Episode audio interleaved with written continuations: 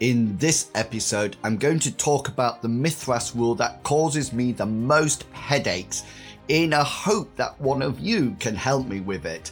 And I admired the skills of all you players. Welcome to the Mythras Matters podcast, season 1, episode 53 Player Skills and Ranting That Rule.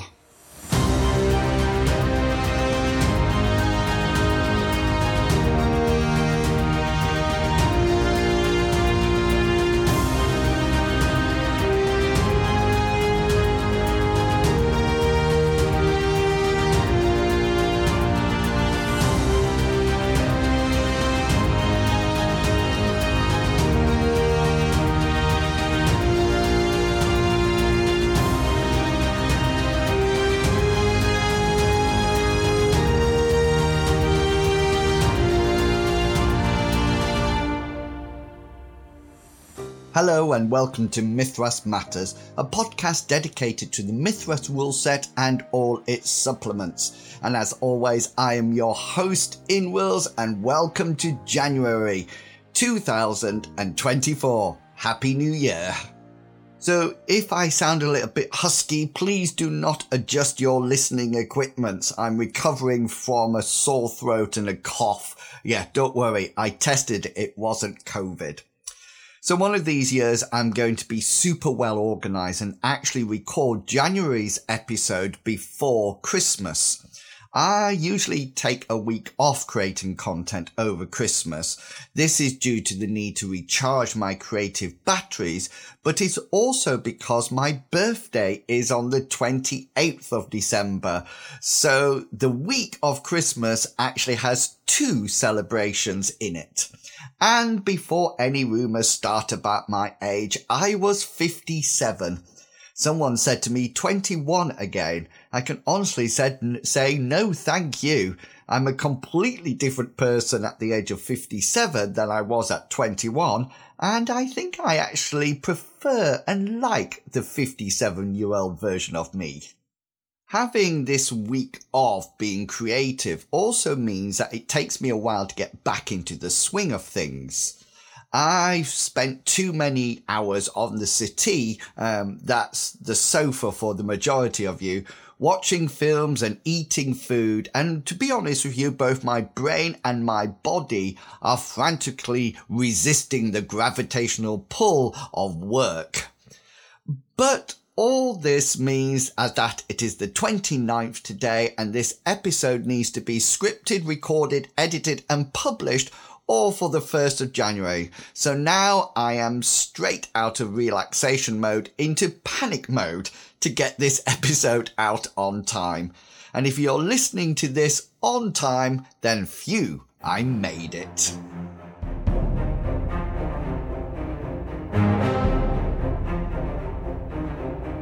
Before we get on to one of the main segments, I just wanted to talk about RPG Christmas presents.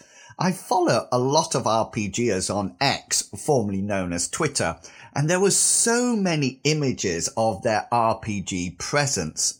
These range from new rule sets to modules and game aids. There were a lot of miniature figures that needed to be painted as well, something that I think the younger generation call minis I might be wrong about that. I used to paint miniature figures for cash when I was growing up in my teenage years.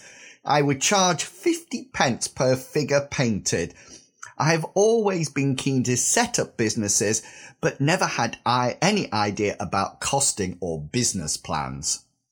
It seems that if your hobby is role playing games, then family and friends should never struggle to provide you with presents, whether or not these be for Christmas, birthday, or any other celebration.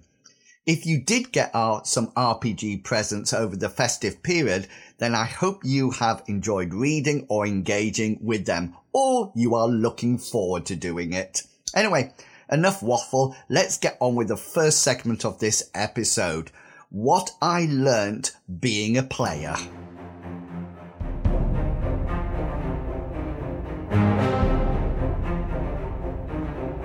If you've watched any of my content, then you will have realized that I am generally a GM in games.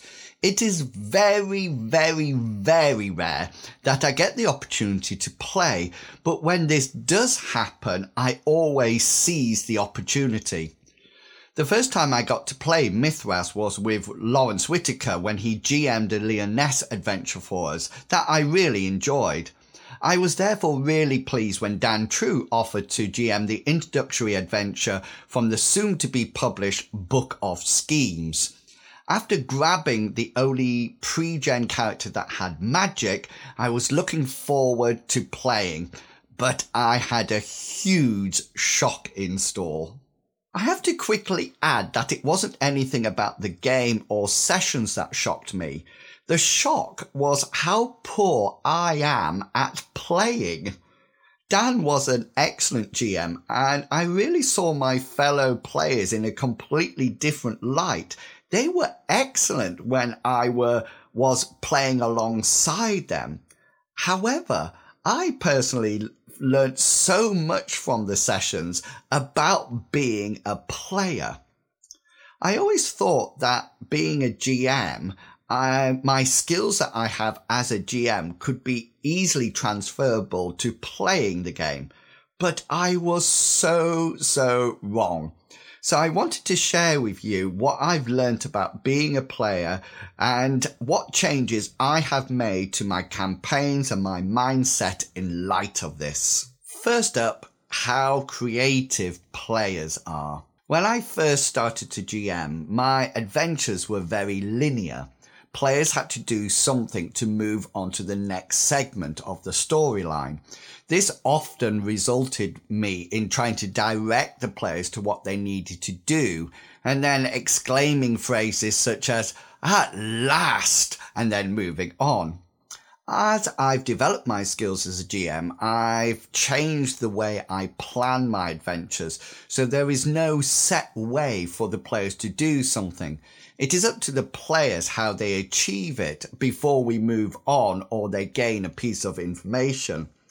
On a completely side note, can I just say that developing as a GM online is in full view of everyone is really quite scary. So thank you uh, for anybody who's given me support with that. I often thought that players sometimes go the long way round to achieve an aim, or they come up with what I, as a GM, consider strange or illogical choices.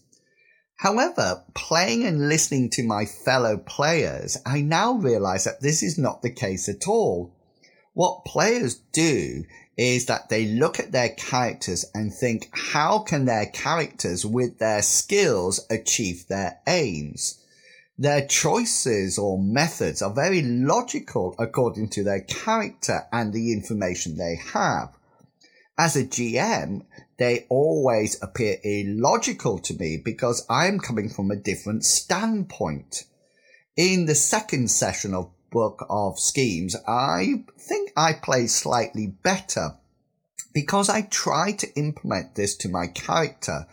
Instead of trying to find the best or the more, most logical approach, I try to be creative with the skills that my character had can I say, I was super, very, super proud of my creative use of the ventriloquism spell in the second session.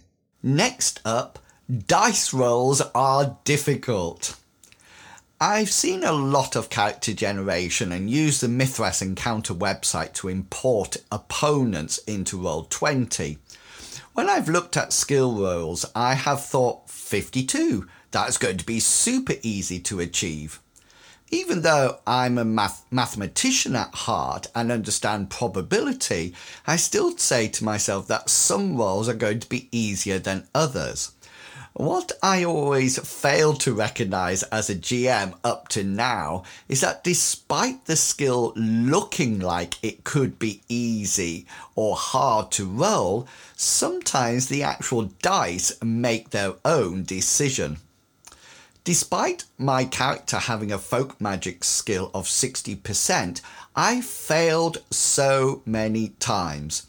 In the first session, I actually thought my incognito spell would never come off, and I don't think it ever did. As a player, this got me quite disappoint- uh, disappointed or despondent about my skill in the character.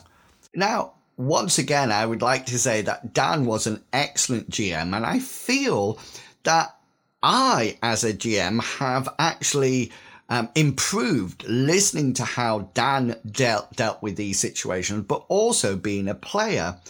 I feel that I now have a better understanding about how important skill checks are to certain players and their characters.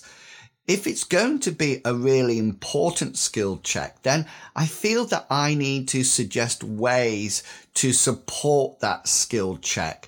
For example, using augmentation or taking minutes to reduce the difficulty or you know, using luck points, which I'm going to talk about more in a minute. I think sometimes the dice support our games and our narratives, while other times they can completely be unsupportive.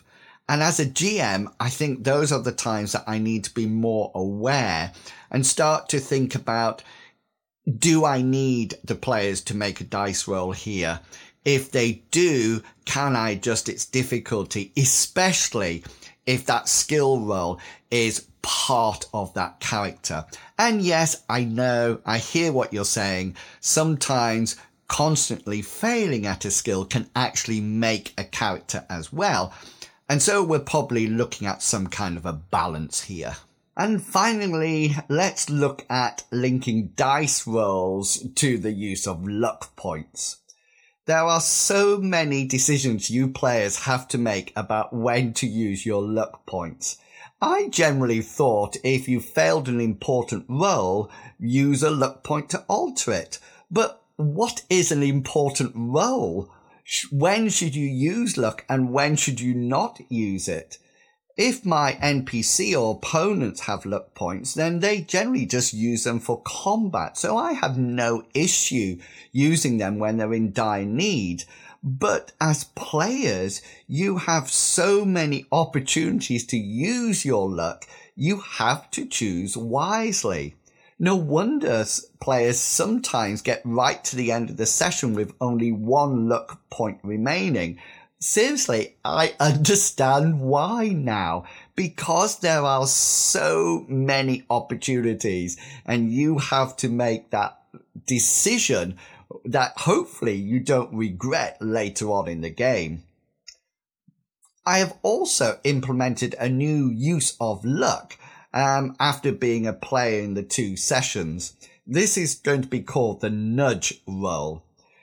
The most frustrating fails I experienced as a player was when I missed the success by 1 or 2%, rolling my folk magic skill of 60% and gaining a 61 or a 62. I was gutted. So now we can use a luck in a way called the nudge. This allows you to change any skill roll that failed by 1 or 2% into a success. We might even extend this to be up to 5%. No need to re-roll or swap numbers around, just nudge it into success. I am being, am I being too kind here or even too strict saying that the skill that is 1% off should still be a fail? I'll be really interesting what you fellow GMs do out there do you let it succeed if it's 1 or 2% off, or is it hard luck? You failed. I might not get the opportunity to play again for a long while, but I really enjoyed the experiences and I've learnt so much about the game and being a GM that will definitely enhance our future sessions. It has also made me very much aware how brilliant players are and how their skill set is completely different to that of a GM. Thanks to Dan for providing me with the opportunity to flex my player muscles once again. It was truly fantastic.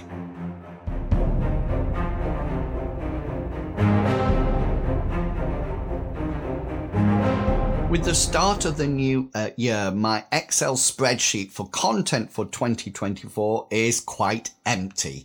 So please, if you would like to contribute to the po- podcast or provide me a topic that you would like us to cover, then why not drop me an email or message? You can, we're always looking for reviews or topics or interviews or just people who want to contribute to the chat. So if you're interested, you can email me at inwils at gmail.com or send me a message on the Discord or forums that I frequent.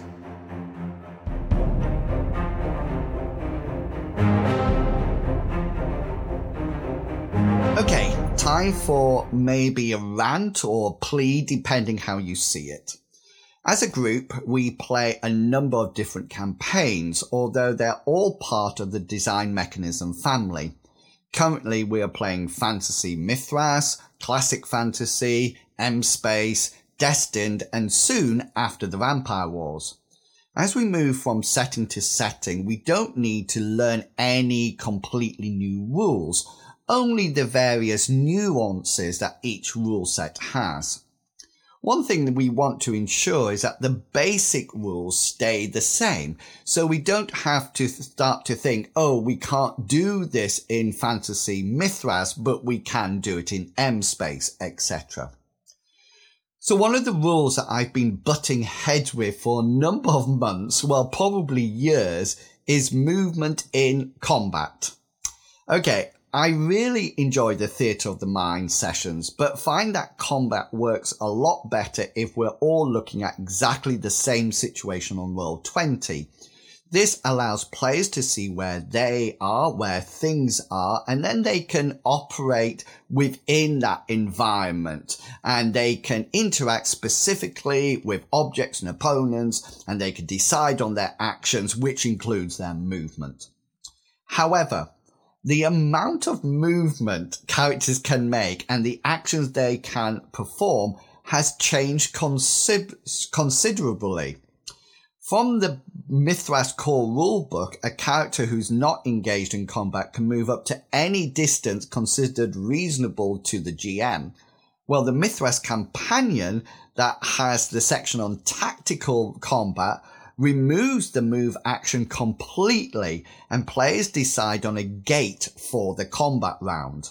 Both Mythras and Classic Fantasy allow characters to move and strike if their movement means that they are engaged with an opponent at the end. But there is then the rule about charging that completely confuses me. Destined, the most recently published rule set, introduces us to the concept of quick movement.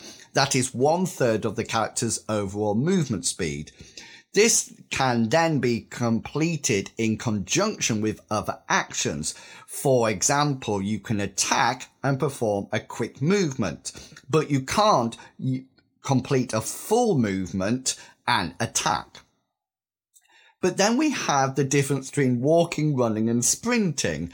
If a character has a base movement of six meters, with them running being 18 meters and sprinting 30 meters, hope that I've got my maths correct there. How does running and sprinting affect combat? Can you sprint into combat? Or is only walking allowed? I recognize that the whole combat round lasts but five seconds, but can you still sprint in five seconds and do something else? There is then the issue of actions. So a character who has two actions could take half its movement in the first turn and the rest in their second. But what about someone who has three action points? How does the movement work for them? When they start talking about charging, I get completely lost because the they have to i think this is correct they have to spend the whole round moving. So a character with two action points take two actions charging but in the same situation a character with three action points has to sacrifice all three actions to charge. I get completely lost. It appears that there are so many variations in settings that it is difficult to decide what is best. Coupled with this, and thank you to the people who pointed this out to me, the scales on maps can also add another level of complexity. For example, in one game, even the viewers spotted and asked why the scale was one square equals three meters or 10 foot. This very strange scales made the opponent look closer, but when the characters actually started to move, they had to use the majority of their movement just to reach halfway to the enemy. This last issue is probably the easiest to solve, and I've made the scale of my maps more reasonable so that moving on, the uh, characters will not have to spend a whole round getting to their opponents. However, I am still floundering around with combat and movement. Initially, my feeling is to say you can move how far you want or what seems reasonable, but I find that this can result in a lot of chat about the rules while in combat, which I personally as a GM prefer to avoid. I want to focus more on the combat and the accompanying narrative. I like the idea from Destined and other games that you can only do a certain amount of your movement with certain actions. But I am yet to see this in action and it actually work especially say for Rabbit, who has super speed, how far can she actually move turn by turn? And how many, how many times can she actually strike? I told you it would maybe seem as a bit of a rant, but I am trying to provide solutions as well. With the change of the map scale and the implementation of most of the destined rules for movement, I feel that I'm on my way with the solution. I still have issues about running, sprinting and charging, so more thoughts needed about this, especially charging into combat. If you have all this sorted, then please do drop me a message on Discord or on the Tapatalk forums and let me know how you did it. Alternatively, this would be fantastic. Let's get a panel together and discuss all things about movement on the podcast for an episode this year. Any volunteers, you are, you would all be most welcome. Okay, I feel much better with all that off my chest. Breathe and calm. Movement will happen.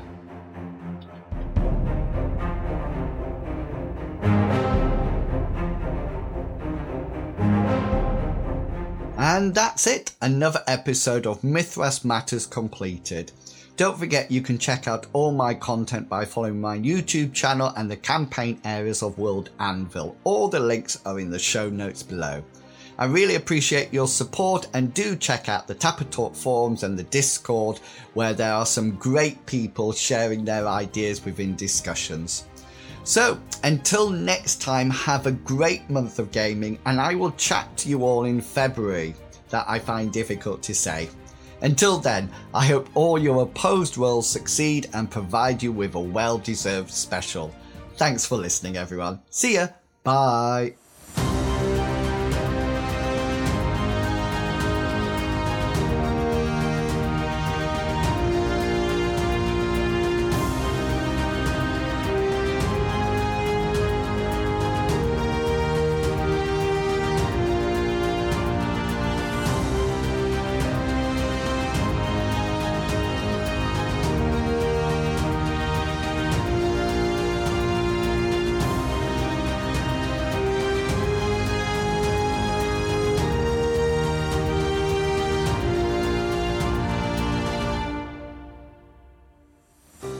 Content of this podcast is covered by the Creative Commons Attribution 3.0 license, so please give appropriate credit if you are sharing or copying any part of this podcast. Thank you.